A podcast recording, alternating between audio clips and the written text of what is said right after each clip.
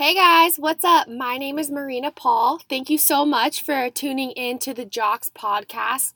I created Jocks as a way to sort of help fill the void of losing your sport and to hopefully find a solution. The best solution I have right now is sharing the stories of your fellow teammates and athletes around the country and around the world um, so we could sort of figure out how to do this all together.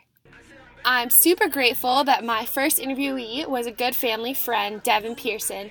Devin is currently the assistant to amateur scouting for the Boston Red Sox, and they just won a World Series. He has a ring and everything. It's awesome.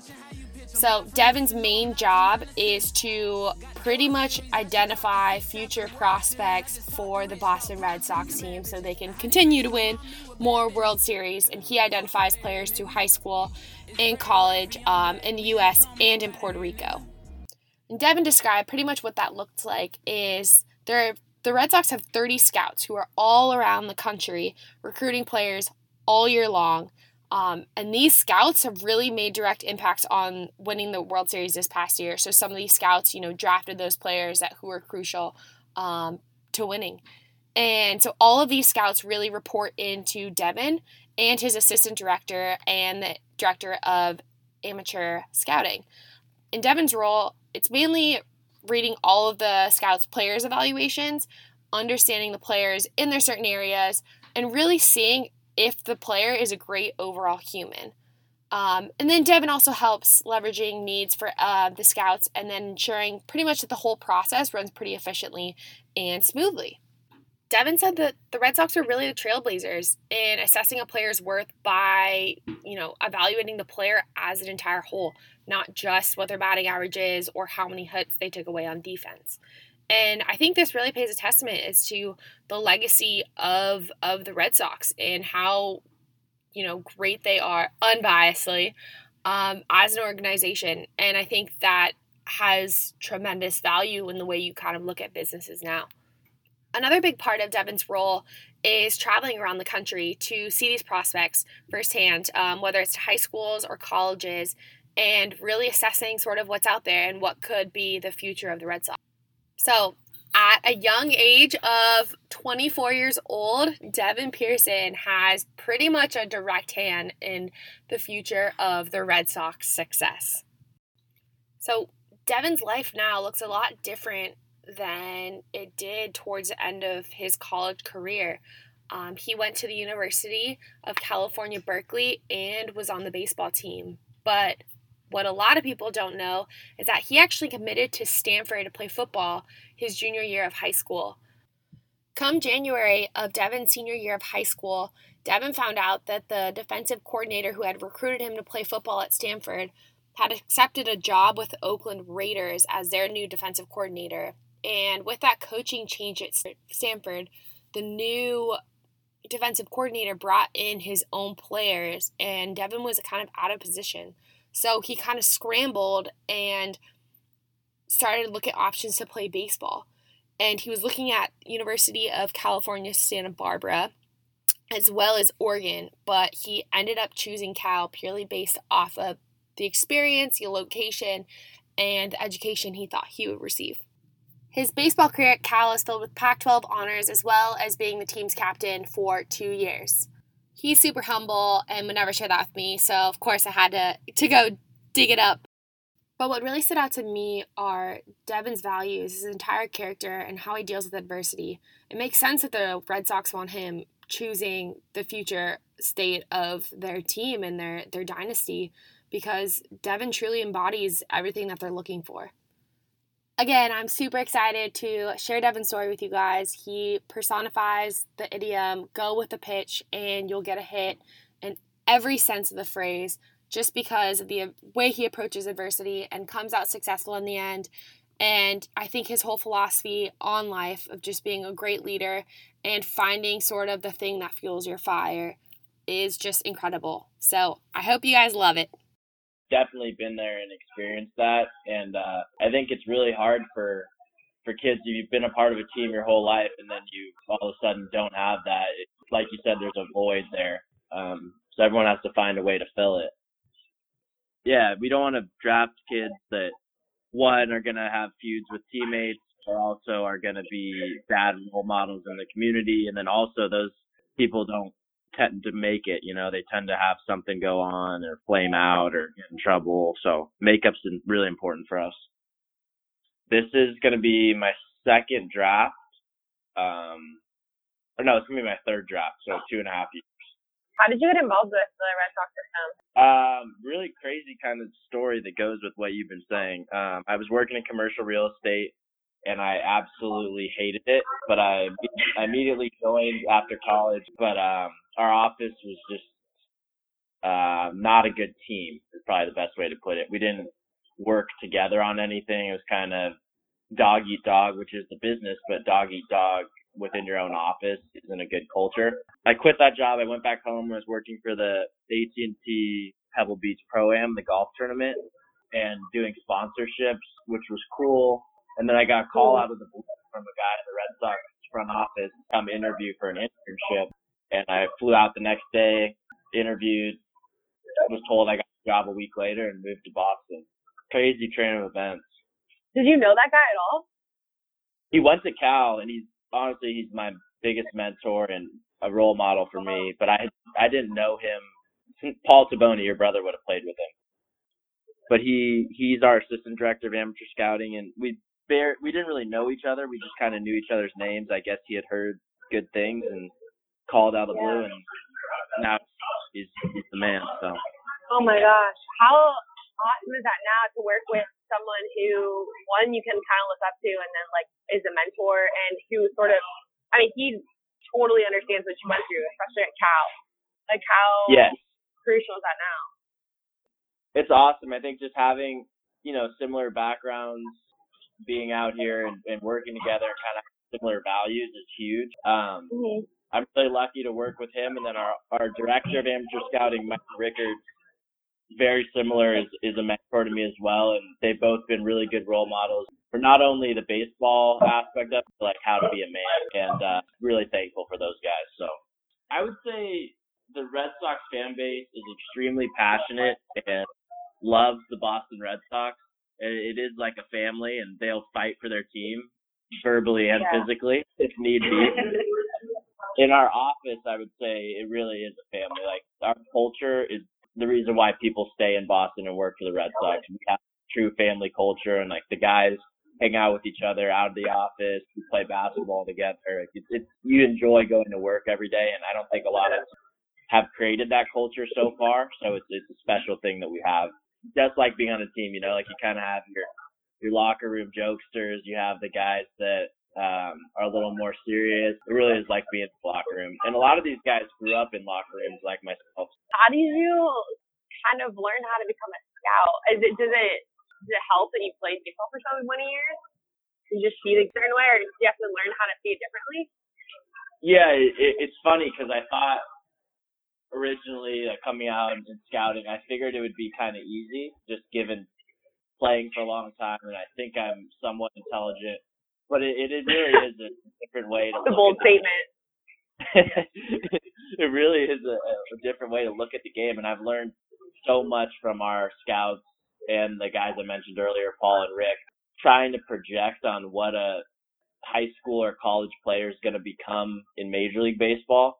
So you have to look at it with that kind of perspective. And it can be challenging, and you're going to be wrong a lot, but it's really exciting when you think you're right and uh, find a good player. So Yeah, on like such a granular level, it reminds me of like in college, but you guys are putting like a hefty price tag on most of these people. So there's just like so much more that goes into it. But it's like, like you said, when you get that Cy Young like award winner someday, it's massive. Like that's so cool. Or you win a national championship or something like that. Yeah, very similar to recruiting because it's not getting to know what type of player, That's what I imagine like a proud parent is like. Like being a proud parent. You also have a lot of these guys have a lot of nights where they stay up late because their kid isn't performing very well, and they're like, "Oh man, Oh my gosh, and uh, they can't do anything about it. Yeah. yeah." Cal for me, just the proximity to be home, and then obviously the education was a no-brainer. So decided to go mm-hmm. there, and it was a hell of an experience. I mean, I love everything about the University of California, Berkeley, from the people, the school, the uniqueness, um, and then the baseball team. I mean, there's a lot of special guys on that team, and we tried to do our best Yeah. to build culture, and um, it was a lot of fun. Ideally, I wouldn't have got hurt as much as I did, but uh, you know, life happens. So Yeah, that's a really that's a really great and healthy perspective that you have on injuries because having gone through a couple myself, it's not like it's not easy at all. Especially when you have like all these dreams for yourself where you just like that you can't really uh. do anything about. What what were some of your injuries? my sophomore year, actually with your brother, St. Cloud, Minnesota, I dove into a base.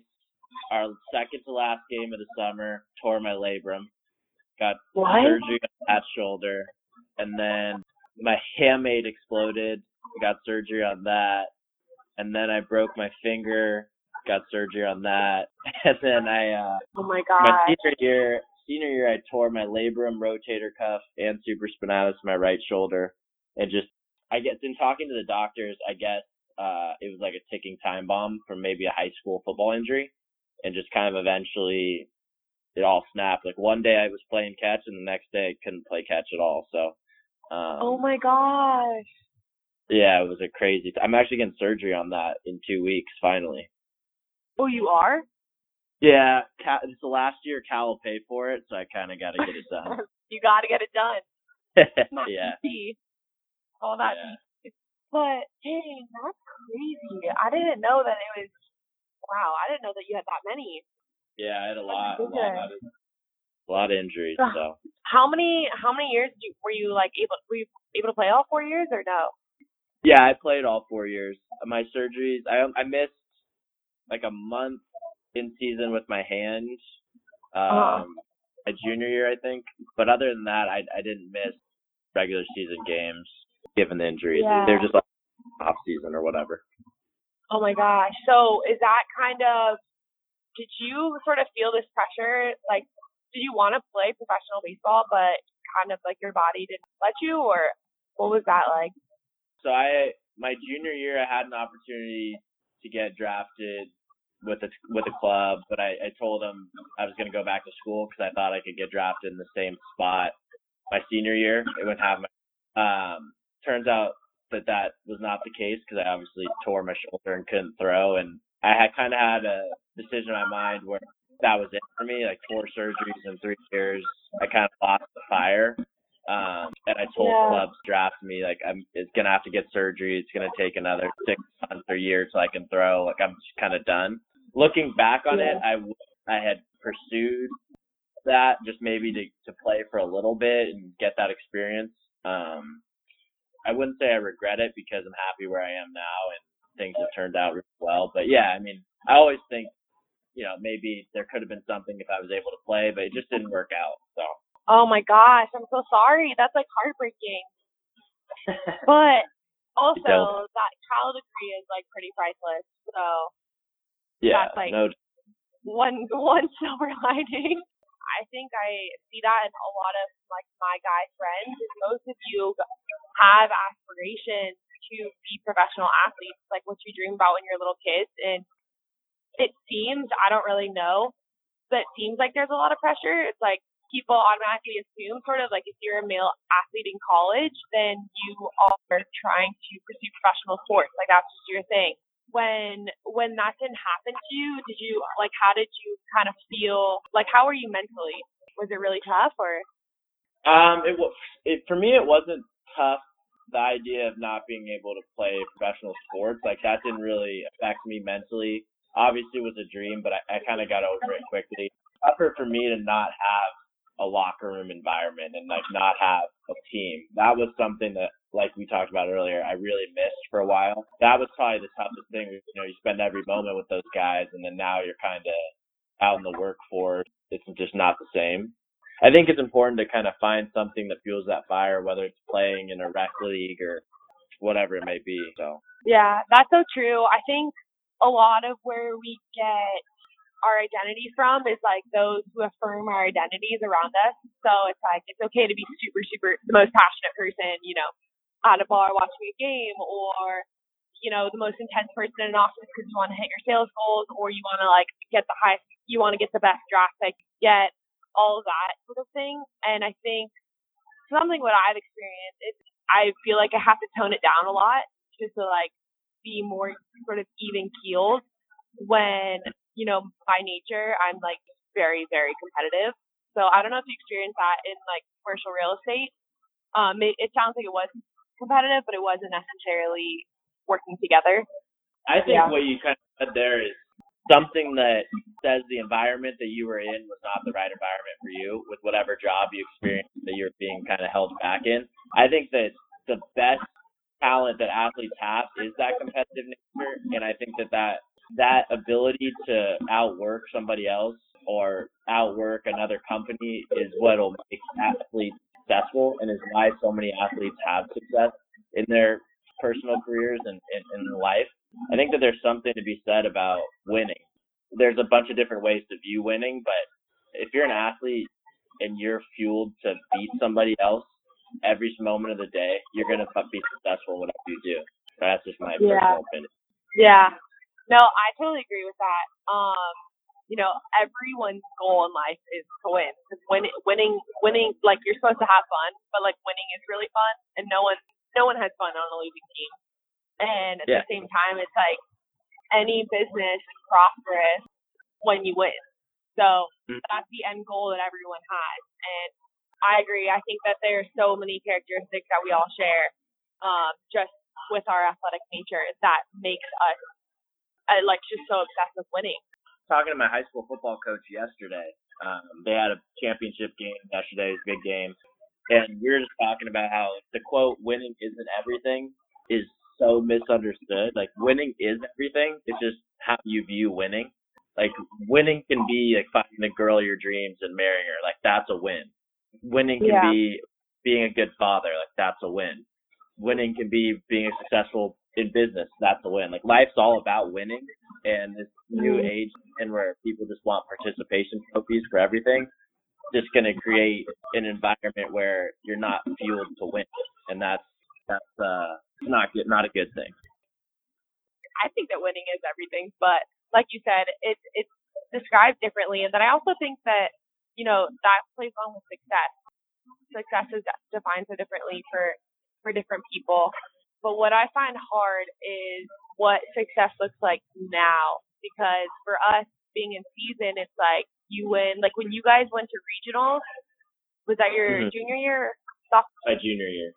so getting to that place and having sort of like that feeling inside of your pit of your stomach and being with your team, that is like the success that you want to feel in different things. But now what it looks like in work is probably a little bit different day to day, like more like small wins and small Yeah. losses, not necessarily like big moments. It might be, I don't know. Is it? I mean, for us, obviously winning the World Series kind of shows that's our big moment in terms of Oh yeah, you did that. Yeah, Oh, but but I, I get what you're saying. Like I think in a in a different environment where there's maybe not one big game or series that can decide if you guys were successful or not, and if just an everyday office role, um, I think winning is kind of the only way you can feel any sort of sense of winning is by hearing feedback from your peers, positive feedback from your peers, and like reviews at the end of the year. I think some companies undervalue how impactful reviews can be in terms of morale for someone in the workforce. Um, so yeah. that's, That's so huge. It's just like film, except I feel like film has a negative connotation, but it's it really is. It's like how can you phrase things like sandwich them to make people feel better and, and just make everyone better around you.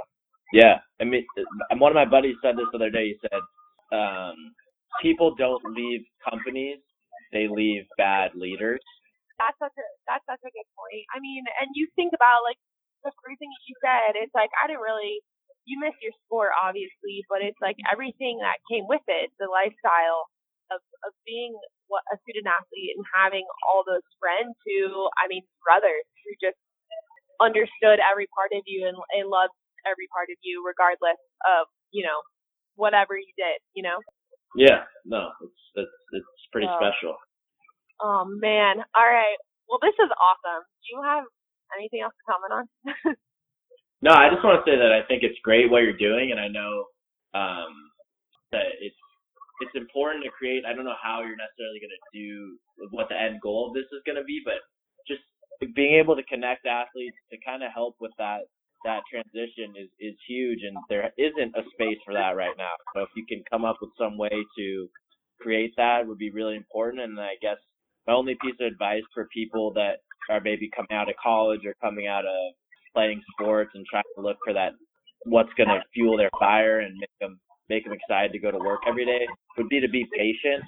Um, the right opportunity will come. Don't dive into something just for the money because money honestly doesn't mean anything if you hate your day to day life. So just be patient and something will work out, but don't settle until you find something that actually makes you excited.